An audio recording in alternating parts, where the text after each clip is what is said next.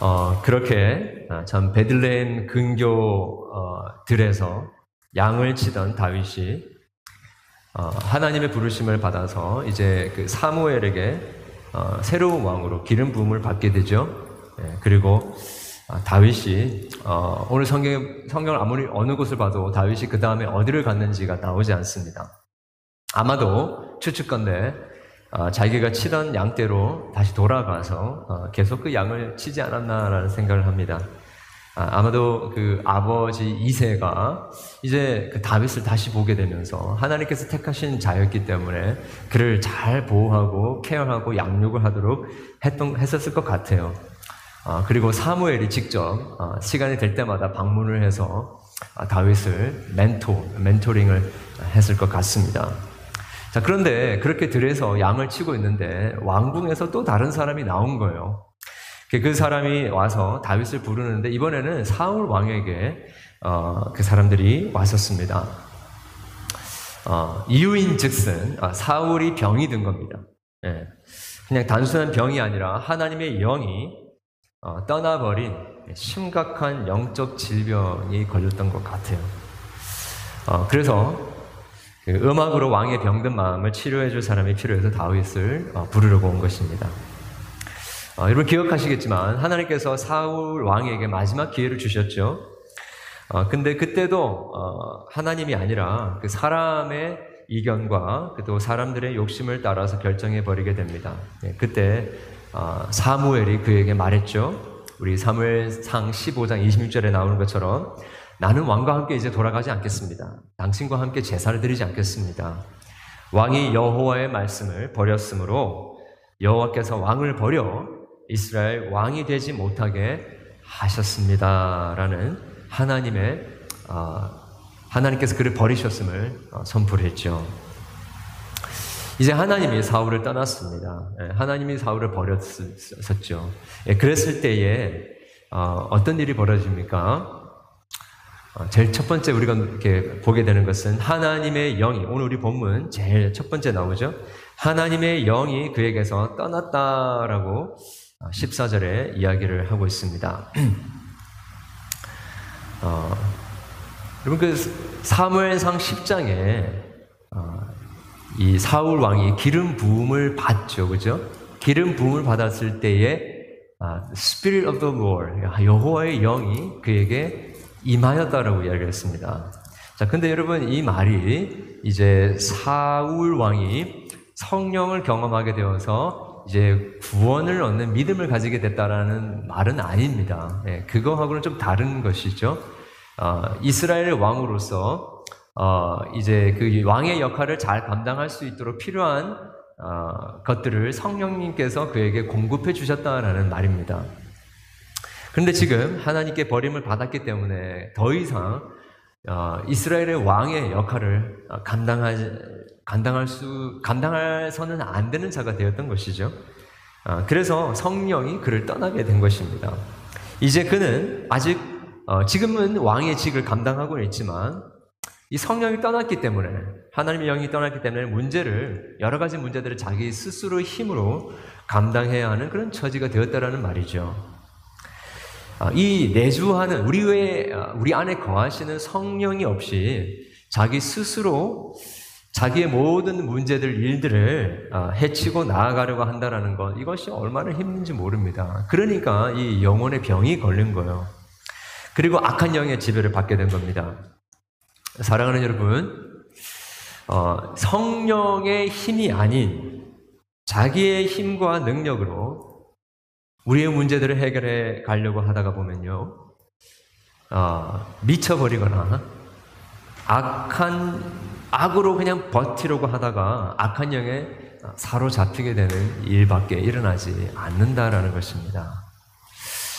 어, 하나님께서 우리에게 주실 수 있는 가장 큰 축복, 어, 구원의 은혜 다음으로 우리에게 주실 수 있는 가장 큰 축복은 성령 하나님이십니다.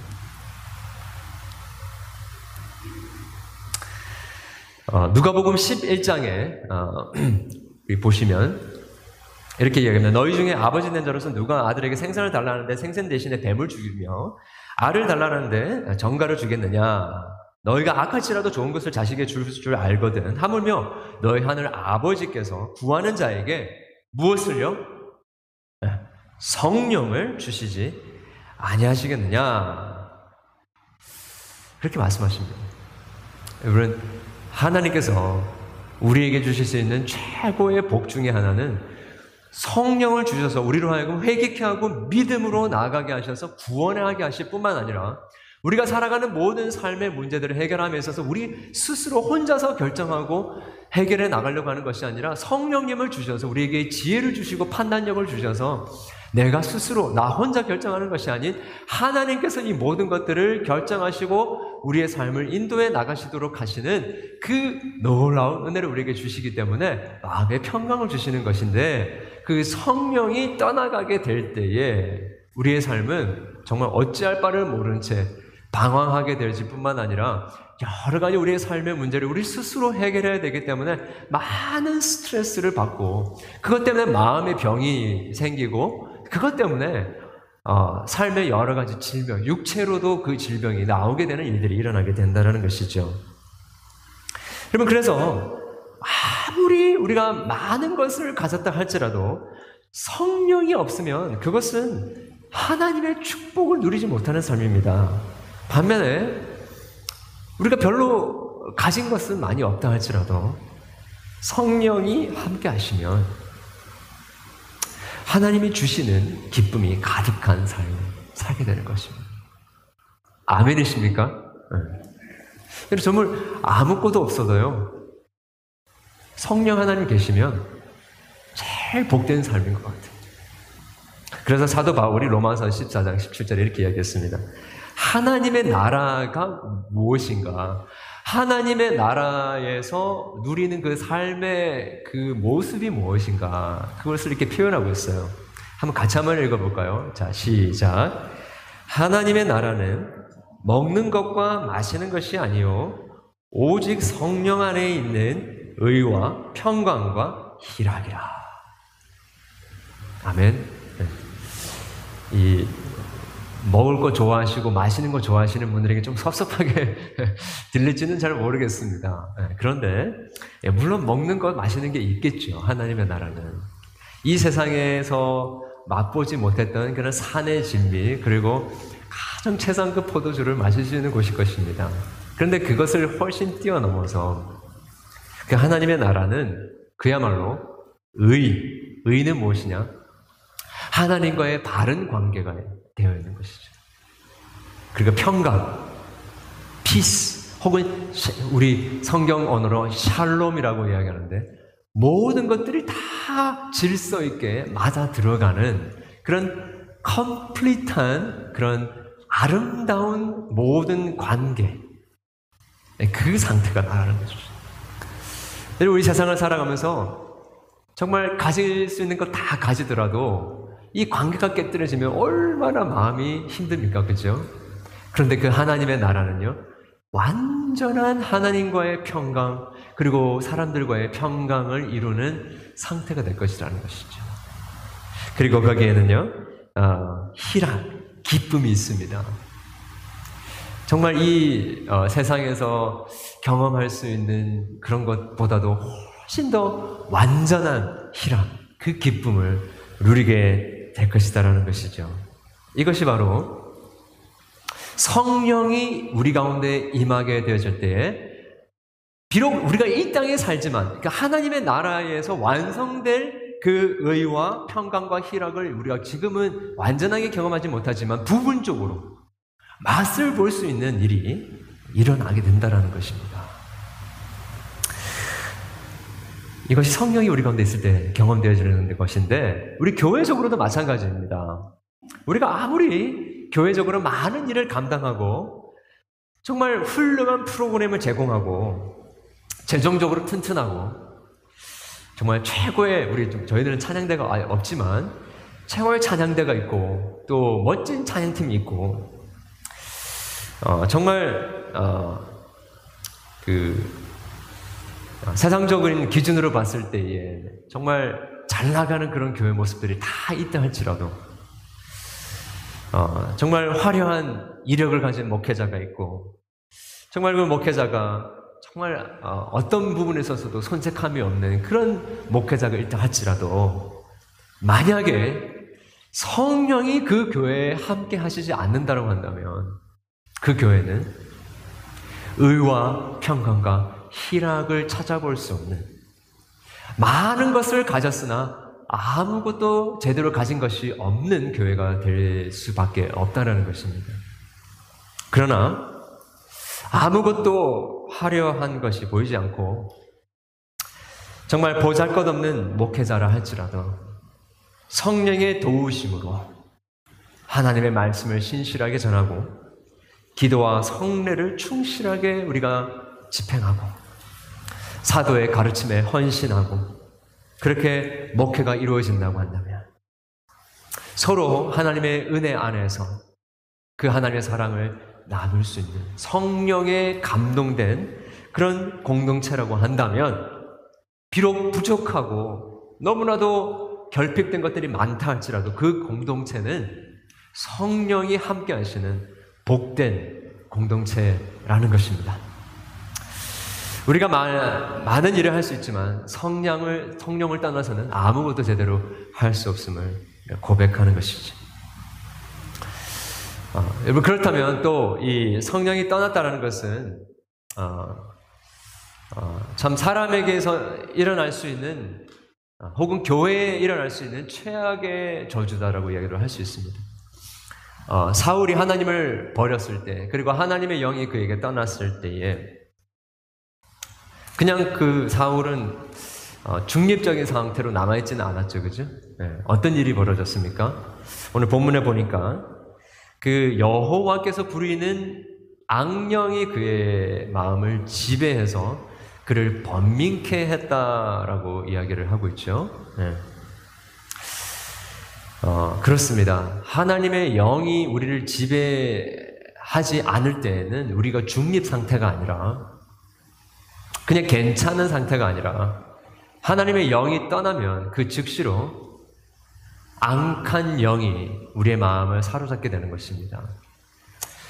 근데 이 부분에서 하나님이 부리시는 악령이라 이야기해가지고 조금 우리가 좀 착각할 수 있는데 하나님께서 그 악령을, 악한 영을 그 사울에게 불어 넣어 주신 것처럼 그렇게 생각할 수가 있습니다. 근데 사실, 어, 이 본문을, 그 원문을 잘 보면 이 악령이라는 게 evil spirit이라기보다도 영어로 이야기하면 harmful spirit이라고 번역하는 게 더 맞습니다. 그러니까 사울의 마음을 상하게 하고 병들게 하는 그런 종류의 영이 들어가게 됐다라는 거예요. 이게 무슨 말이냐면요. 하나님께서 야고보서 1장 어, 말씀에 근거하면요. 이렇게 이야기하고 있어요. 사람이 시험 받을 때 하나님께 시험 받는다 하지 말라. 하나님은 악에게 시험을 받지도 아니하시고 친히 아무 시험도 하지 않는다라고 이야기하셨어요.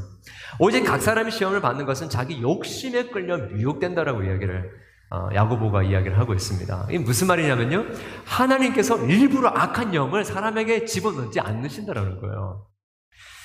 그러면 각 사람이 그렇게 악한 영에 지배받는 것은 무엇이냐면 각 사람이 그 욕심에 미혹되어서 이끌려서 그 악한 영의 지배를 받게 된다라는 이야기를 하고 있는 것입니다. 다시 말해서 하나님께서 사울의 사울이 범죄하였을 때 그 사울에 대한 죄에 대한 심판으로서 악령이라기보다도 사울의 마음과 생각을 상하게 하고 번뇌하게 만드는 해로운 영적인 마음 상태가 되게 하셨다라는 것입니다. 그것은 어, 하나님께서 그렇게 만드셨다라는 것이 아니라 사울이 그렇게 범죄하고 하나님을 버리고 성령을 회방하는 죄를 범했을 때에 그의 심령이 상하게 되었다는 것입니다. 더 이상 그 사람을 붙들어 줄 수 있는 하나님의 도우심이 없게 됐다는 것입니다. 그렇기 때문에 그가 번민하고 고민하고 두려워하고 초조해하고 어쩔 줄 모르고 방황하는 영혼이 되었다는 것을 이야기하고 있는 것이지요.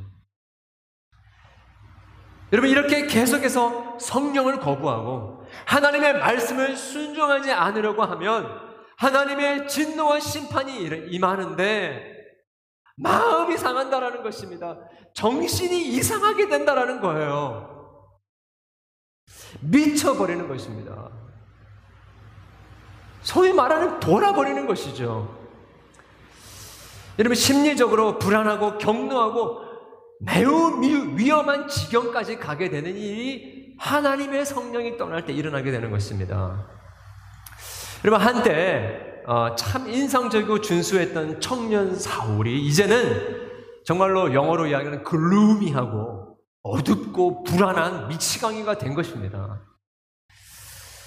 어, 15절에 따르면 이런 모습을 신하, 사울의 신하들이 눈으로 그냥 보, 보았다라는 거예요.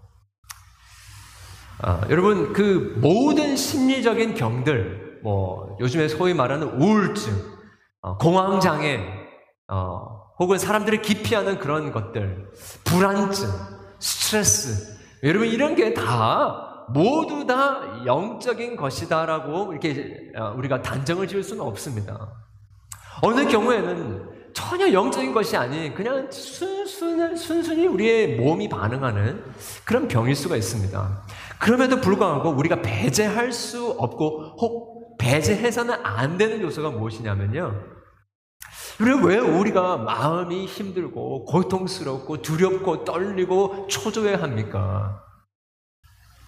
결국에는 나를 붙들어주고 내 인생을 이끌어 가시는 성령 하나님의 역사하심을 우리가 의지하지 못하기 때문에 모든 문제를 내가 스스로 결정해야 되고 해결해야 된다는 그런 마음의 두려움이 일어나기 때문에 마음의 병, 심리적, 정신적 병이 발생할 수도 있다라는 이러한 것들을 우리가 배제해서는 안 되는 것이죠. 그 신하들이 이 사울이 겪고 있는 그 고통을 보면서 그들은 알았어요. 아, 지금 사울 왕이 지금 고통하고 있는 이유는 하나님의 영이 그를 떠났기 때문이다. 라는 것을 알았습니다. 하나님과의 관계가 단절되어 있기 때문에 지금 사울 왕이 그런 고통 가운데 있다는 것을 알았습니다. 근데 그것에 대한 레졸루션으로, 거기에 대한 그 트리먼으로 제, 이, 아, 어, suggestion 하는 게 뭐냐면, 어, 그의 마음을 달래줄 수 있는 음악을, 뮤직을 들려줄 수 있는 어, 사람. 쉽게 얘기하면 뮤직 테라피를 하면 좋겠다라고 그 트리먼을 어, 처방을 내린 것이죠. 어, 사울 왕에 대한 그 문제 진단은 옳았지만 그것에 대한 대안은 엉터리였던 것입니다. 자, 그런데 이 부분에서 좀 이해할 만한 부분들도 있어요. 뭐냐면 어, 당시 고대 근동에서 이 귀신이 들려 누가 귀신이 들렸으면 그 귀신을 쫓아내기 위하여서 이 그 현악기를 연주함으로 그 사람의 마음을 부드럽게 하고 평안하게 하여서 그 귀신을 쫓아내는 그런 풍습이 있었다고 합니다. 여러분 요즘에도 그렇지 않습니까? 어, 좀 그 마음이 불안하고 또 스트레스가 있을 때 그 마음을 평안하게 만드는 그런 음악들, 뭐 그런 거 있죠? 예, 뭐 영혼을 맑게 하는 피아노 연주 뭐 이런 거 있지 않습니까? 뭐 수딩, 소울 수딩 뮤직 뭐 이런 게 있지 않습니까? 그런 것들을 사용하는 것 같아요. 그리고 실제로 많은 사람들이 그것 때문에 혜택을 보는 것 같습니다. 그런데 정말 그 사울의 이, 이 진짜 문제는 단순히 심리적인 불안이라기보다도 그가 하나님에 대한 어, 반역, 하나님을 불순종하는 하나님을 그가 버렸고 결과로 하나님께서 하나님으로부터 그가 버림을 받았다라는 아, 그것이 그의 영혼의 불안함의 고통의 원인이었죠. 그래서 사울 왕의 이 문제에 대한 바른 치료책, 바른 해결책은 무엇이었겠습니까? 그냥 뮤직 테라피가 아니라 여호와께 돌아와서 회개하는 것이었죠. 그러나 신하들은 그것을 어, 제시하지 않았습니다. 여러분 스가랴 1장 3절에 이야기하는 선지자가 이야기하는데 너희가 내게로 돌아오라. 만군의 여호와의 말이니라. 그리하면 내가 너희에게로 돌아가리라. 돌아와라! 그러면 내가 너를 너에게로 다시 돌아갈 것이다. Come back to me and I will come to you 여러분 정말 우리의 마음의 고통의 문제를 해결하는 정말 최고의 해결 방법은 주님 앞에 돌아와서 회개하는 것입니다. 그러면 하나님께서 우리에게 참된 평강을 다시 주실 수 있죠. 오늘 아주 많은 상, 상담가들이 혹은 정신 전문의들이 정신과 전문의들이 정신의 문제, 이 어, 심리의 문제를 다룰 때에 대부분은 심리적인 증상들만 다루, 다루죠. 그래서 약물 치료도 어, 처방합니다. 그런 정신적인 고통을 덜어주려고 어, 노력하는 것이죠. 그런 정말 정작 그 근본적인 문제라고 할 수 있는 이 영적인 문제는 다루지 않습니다. 어, 한 주석가가 이 부분을 이야기하면서 이렇게 이야기합니다. 어, 심장 수술을 받아야 되는데 그냥 진정제, 예, 진정제를 처방하는 것과 같다라고 하는 거죠. 그렇습니다. 여러분 심리적인 치료, 예, 정신과적인 치료를 받아야 때는 받아야 합니다. 그러나 동시에 회개하지 않는 우리의 죄가 심리적이고 감정적이고 심지어 육체적인 고통과 불안함을 야기시킨다는 사실을 간과해서는 안 된다는 것이죠.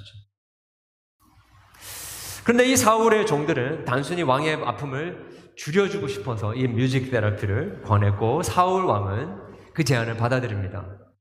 자, 그런데 그 일, 어, 그, 어, 음악을 들려줄 사람이 누구, 누가 있을까라고 이제 생각을 하는데 18절에 보니까 한 신하가 내가 베들레헴 사람 이세의 아들을 본즉 수금을 탈 줄 알고 용기와 무용과 구변이 있는 준수한 자라 여호와께서 그와 함께 계시더라라고 recommendation을 합니다. 이 신하가 이 젊은 그 어, 사람이 어, 이 다윗과 어떤 관계 있는지는 잘 모르겠어요. 어떻게 그 다윗에 대해서 그런 평가를 할 수 있었는지는 잘 모르겠습니다. 그런데 분명한 것은 이 사, 다윗은 수금을 잘 탔을 뿐만 아니라 어, 여기 그 용기 있다라고 했을 때 이것은 용맹스러운 것입니다. 그리고 이 무용, 무용은 어, 댄스가 아니라 어, 여러분 전쟁을 잘하는 무용심이 있는 사람. 그리고 여기 구변이라 했는데 구변은요 말 잘하는 것을 이야기하는 것이라기보다도 영어로 하면 prudent, prudent in speech입니다. 그러니까 이야기를 할 때에 신중하고 조심스럽고 적절하게 잘 이야기하는 사람이었다는 것이죠. 어, 여러분 잠언 4장에 보면 이런 말씀이 있습니다. 무릇 지킬 만한 것 중에 더욱 내 마음을 지키라. 생명의 근원이 이에 남이라. 구부러진 말을 내 입에서 버리며 비뚤어진 말을 내 입술에서 멀리하라. 성령에 충만한 사람이 누구인가? 신 말이 신중한 사람입니다.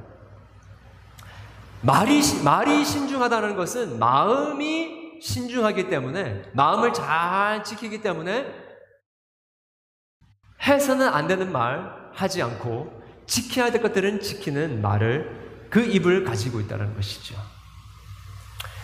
시편 19편 14절에 이렇게 얘기합니다. 나의 반석이시오 나의 구속자이신 여호와여 내 입의 말과 마음의 묵상이 주님 앞에 연락되기를 원하나이다.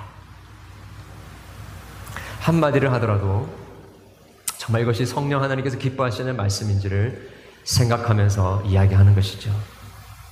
이 사람이 구변이 있는 사람입니다. 결국에 그렇게 마음이 하나님 앞에 컨트롤되어 있기 때문에 여기 준수하다라고 표현하는데 우리 준수 형제도 있지만 윤수 형제도 있지만 어, 이 a man of good presence라고 이야기를 하는 겁니다. 그러니까 어, good presence는 뭐냐하면 자신감이 있고 늠름하고 모든 일들 가운데서 긍정적으로 잘 어, 헤쳐나갈 수 있는 그런 기질을 이야기를 하고 있습니다. 딱 보면 의지할 만하고 아 그 사람과 함께 어, 살아가고 공동체를 어, 공동체에서 같이 함께 있으면 뭔가 어, 문제가 없을 것 같은 그런 준수함. 아, 여러분 이 이야기를 듣고 어, 사울이 사신을 이세에게 보내서 그 다윗을 데려오게 합니다. 궁중으로 데려오, 데려오게 하죠. 근데 참 여러분 이 그림에서 참 아이러니하게도 하나님께서 버린 그 사울 왕을 대신하여 기름 부어 세운 새 왕이 다윗인데 버림받은 사울에 의하여서 새 왕으로 인치심을, 인심을 받은 다윗이 왕궁으로 들어오게 되는 것입니다. 거기서 다윗 왕은, 아, 다윗은 양을 치면서는 배울 수 없었고 얻을 수 없었던 귀중한 경험을 하게 됩니다. 사울 옆에서 국가를 다스리는 것이 무엇인지, 정치가 무엇인지, 리더십이 무엇인지 등에 대한 것들을 많이 배우게 됩니다. 또한 사울이 개인적으로 겪고 있었던 이 치열한 영적인 싸움, 그리고 몸부림, 그리고 성령이 떠나면 얼마나 고통스러운 삶을 사는지에 대한 것들을 직접 그 눈으로, 두 눈으로 확인하게 되죠. 마음을 완악하게 하고 회개하지 않을 때 어떠한 결과가 벌어지는지에 대해서 잘 알게 됩니다. 배우게 됩니다. 그래서 훗날 다윗은 이런 고백을 시편 32편에 이야기를 하죠. 내 입을 열지 아니할 때에 종일 신음함으로 내 뼈가 쇠하였도다. 주의 손이 주야로 나를 부르시오니 내 진액이 빠져서 아, 여름 가뭄에 마름 같이 되었나이다. 내가 이르기를 내 허물을 여호와께 자복하리라 하고 주께 내 죄를 아뢰고 내 죄악을 숨기지 아니하였더니 곧 주께서 내 죄악을 사하셨나이다. 정말 어, 사울 왕의 그 스트러글을 보면서 그 하나님의 영이 떠나가려고 할 때에 가장 먼저 해야 할 것이 하나님 앞에서 돌아와서 자기의 죄악을 고백하고 자복하는 것. 정말 그 자기의 영혼이 진액이 빠져가지고 여러분 우리 풀만 요즘에 이 여름의 가뭄에 것 같이 바짝 말라버린 그러한 영혼이 되었을 때에 하나님 앞에서 돌아와 회개하는 것 외에는 아무런 소망이 없다라는 것을 이 사울 옆에 있으면서 first hand로 아, 이 다윗이 잘 경험했던 것입니다. 그런 다윗, 예, 그 다윗이 사울 왕을 잘 섬겼던 것 같아요. 예. 그래서 사울이 마침내 그를 사랑해서 자기 무기를 드는 자로 삼았다라고 합니다.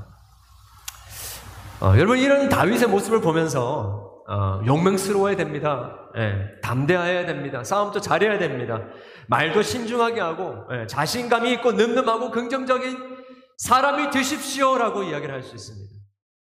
어, 혹은 어, 이런 다윗 같은 젊은이들을 키워내기 위하여서 이 사무엘이 했던 그런 멘토링을 우리가 해야 됩니다.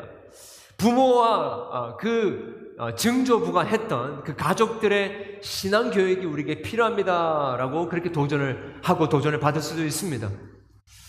그런데 이 성경 전체의 어, 스토리의 이 본문의 내용을 비춰보면 하나님께서 왜 이 본문의 이 내용, 이 이야기를 우리에게 주셨을까 생각해 봤을 때에 좀 더 그 본래적인 목적이 더 선명하게 나오는 것을 우리가 보게 됩니다. 여러분, 실은 이 본문의 핵심은 다윗으로 하여금 그 사울과는 정말 대조적으로 만들게 하는 그 한 가지가 나오는데 그게 본문 18절의 마지막 부분에 나옵니다. 18절. 네. 예. 이렇게 얘기하죠. 음. 그가 준수한 자라 마지막에 여호와께서 그와 함께 계시더이다. Oh, God was with him. 네, 여러분, 다윗은 우리에게 참 좋은 모델입니다.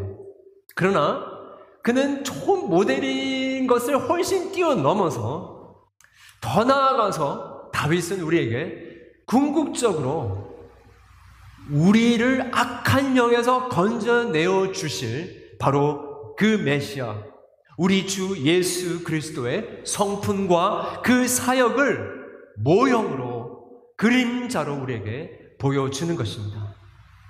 예수님께서도 주의 영이 함께 하셨기 때문에 그는 완전한 삶을 살 수 있었고 위대한 기적과 기사를 행하실 수 있었습니다. 이것이 예수님이 첫 메시아로 사역을 시작할 때에 여러분 어, 시작하시기 홍생애를 시작하시기 전에 세례를 받으시죠. 그때에 하늘이 열리면서 음성이 들립니다. 누가복음 3장 21절. 백성이 다 세례를 받을 때 예수도 세례를 받으시고 기도하실 때 하늘이 열리며 성령이 비둘기 같은 형체로 그 위에 강림하시더니 하늘로부터 소리가 나기를 뭐라고 합니까? 너는 내 사랑하는 아들이라. 내가 너를 기뻐하노리 너라 하시니라. 성령이 그에게 함께 하심으로 이제 공적 사역이 예수님 안에서 시작됐다는 것입니다. 그리고 첫 번째 설교, 누가복음 4장 18절에 이렇게 이야기합니다. 우리 같이 한번 한 목소리를 한번 읽어보겠습니다. 시작. 주의 성령이 내게 임하였으니 이는 가난한 자에게 복음을 전하게 하시려고 내게 기름을 부으시고 나를 보내사 프로된 자에게 자유를 눈먼 자에게 다시 보게 함을 전파하며 눌린 자를 자유롭게 하고 이제 하나님의 나라가 도래하였고 하나님의 나라에 이루어질 그 일들이 이제 시작됐는데 그 시작이 어떻게 시작됩니까? 하나님의 여, 여호와의 영이 나에게 임하였으니라고 이야기를 하고 있죠. 사울에게는 하나님의 영이 떠났습니다. 그러나 다윗에게 임하였던 그 영이 지금 진정한 메시아였던 예수 그리스도께 임하였다는 것이죠. 하나님께서 다윗과 함께 하신 이유는요. 하나님의 영이 그와 함께 하신 이유는 이스라엘에게 참 왕을 주시기 위해 어, 위해서였죠. 마찬가지로 하나님께서 예수님과 함께 하셨던 이유는 하나님의 영이 그에게 임하였던 이유는 그를 이 세상을 구원할 구원자요 진정한 왕으로 주시기 원하셨던 것입니다. 여러분 다윗에게는요 하나님의 영이 임했죠, 그죠? 하나님의 영이 함께했습니다. 그런데 예수님은요 아, 하나님의 영이 함께 하셨을 뿐만 아니라 하나님의 함께 하심 그 자체였습니다. 예수님이. 아, 여러분 요한복음 1장 14절에 그렇게 얘기하죠. 말씀이 육신이 되어 우리 가운데 거하시네 우리가 그의 영광을 보니 아버지의 독생자의 영광이요 은혜와 진리가 충만하더라. 그 예수님을 보니까 그분 그 자체가 하나님의 영광이었다는 것입니다. 영광의 충만이었다는 것이에요. 어, 여러분 우리 어, 크리스마스 때마다 늘 어, 대세기는 말씀 마태복음 1장에 보니까 23절에 보라 처녀가 잉태하여 아들을 낳을 것이요 그 이름을 뭐라고요? 임마누엘이라. 임마누엘을 번역한 지 뭡니까? God with us. 하나님이 우리와 함께 계십니다. 예수님은 성령이 함께 하셨을 뿐만 아니라 예수님 그 자체가 하나님이 우리와 함께 하시는 바로 그 자체셨다는 것입니다. 다윗의 그래서 다윗의 아름답고 달콤한 음악이 사울의 불안하고 혼란스럽고 초조한 마음을 잠시나마 달래줄 수 있었다라고 한다면 우리 주 예수님께서 들려주시는 그 구원의 노래, 천사들이 예수님이 태어날 때, 태어나셨을 때 불렀던 그 노래,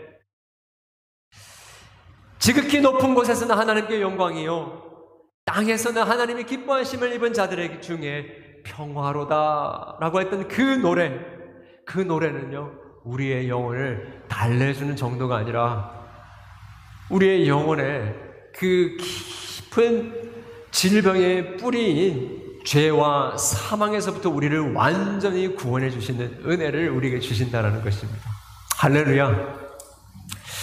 여러분, 어, 예수님의 영이 우리와 함께 하실 때에 모든 두려움들, 모든 막혀 있는 것들, 모두 우리를 하여금 초조하게 만드는 것을 하나님께서는 평강으로 기쁨으로 모든 것들을 바로 잡으시는 선한 하나님의 역사하심 우리 가운데 일으켜 주신다는 것입니다.